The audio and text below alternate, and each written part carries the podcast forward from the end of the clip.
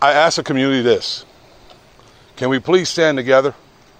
Can we please fight this this this problem that we're having in our community? Clearly frustrated, Jacksonville Sheriff TK Waters speaking after a weekend drive-by shooting that left a 13-year-old boy dead, an 11-year-old in the hospital, and a lot of questions. Sheriff Waters is live with us now on Jacksonville's Morning News. I'd like to start, Sheriff, with uh, any update on has there been an arrest, any suspect description from this event on Saturday evening?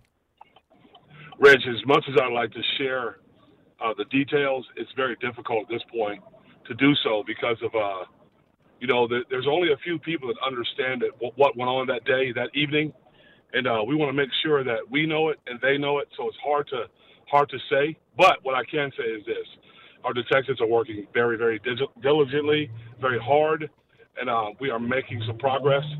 We just need to keep uh, some of the details to ourselves at this point uh, to make sure that we keep the investigation as pure and clean as possible. What we know at this point is that there was a group of five individuals in an SUV that had left the Legend Center, and the vehicle was shot uh, shortly after they had left on Saturday. All of these kids were leaving a football practice. What is known about whether this might have been targeted?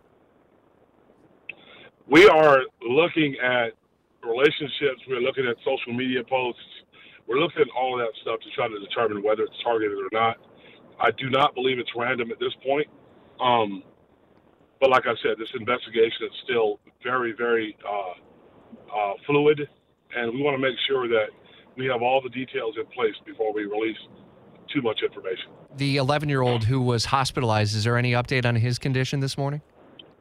He is currently recovering. Um, uh, this is the last update I got. I, I received an update from my team yesterday evening, and from what I was given from them, he is recovering uh, in the hospital. How about the driver? A last word when you and uh, Sergeant Corsi spoke on scene Saturday evening. The driver, the uh, football coach, I believe, was critically injured. Is has there been any change there? Yes, he's. Uh, from what I'm told, he is uh, recovering still, still in very serious condition, but he's uh, in the hospital recovering. Have you been able to talk to the other kids who were in the car, and how delicate are those conversations given what they just witnessed? you know, extremely delicate. You know, it's it's uh, I can't tell you that. I guess you would know that it's very very traumatic.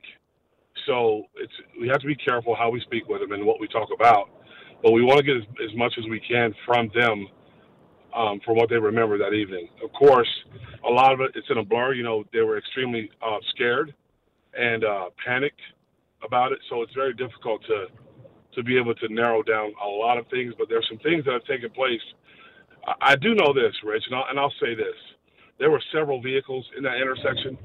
It would be, it would be so amazing. It would be great to hear from the individuals in those cars in that intersection when that happened. Where exactly was the intersection, Sheriff? It was at New Kings Road and uh, Moncrief Road West.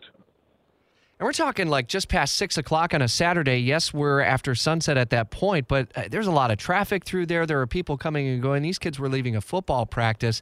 What does that say about that area, that community, and about the events that occurred? Can you speak to that at this point while the investigation is still ongoing?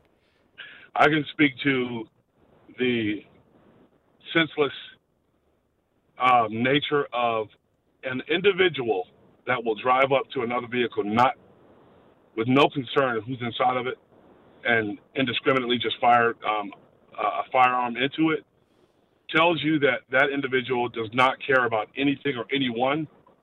It doesn't matter what community he's in or she's in. They don't care about anything or anyone, and we cannot tolerate. This does not define what Jacksonville is. This defines a subculture of of, of reckless, dangerous young men um, that have no regard for the law or anyone else's life. So we are going to we are going to work this thing, and we are going to hold people accountable for doing these type things in our community.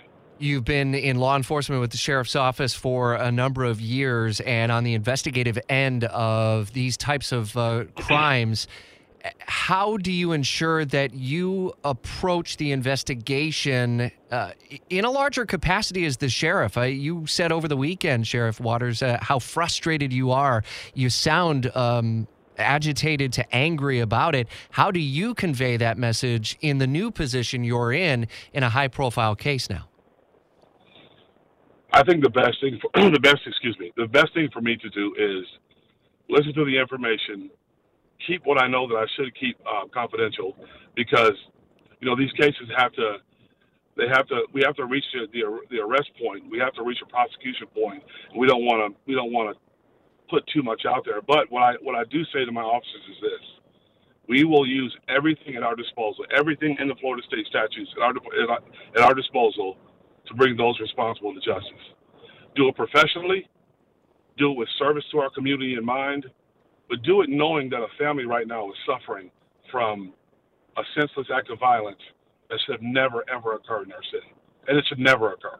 Have you had a chance to talk to the families involved, and specifically the family of the 13-year-old who lost his life? I did speak to his mother, and I, I won't I won't comment beyond that, but I did speak to his mother. Let us know when you have any new information to pass along. Is there a vehicle description that you're looking for? Is that also part of the longer term investigation? Once we nail that down, we we I really want to release that, but we're working through some information now to be able to nail it down and, and, and, and be sure that we're releasing the, the releasing the right information. Um, but once we have that, we're gonna we're gonna put that out to our community. All right, Sheriff TK Waters, we'll leave it there. And as the investigation unfolds over the coming hours, hopefully not much longer than that, but uh, hours or days ahead, we certainly will uh, be on top of new developing details. And we appreciate your candidness and sharing what you can share so far about this ongoing investigation.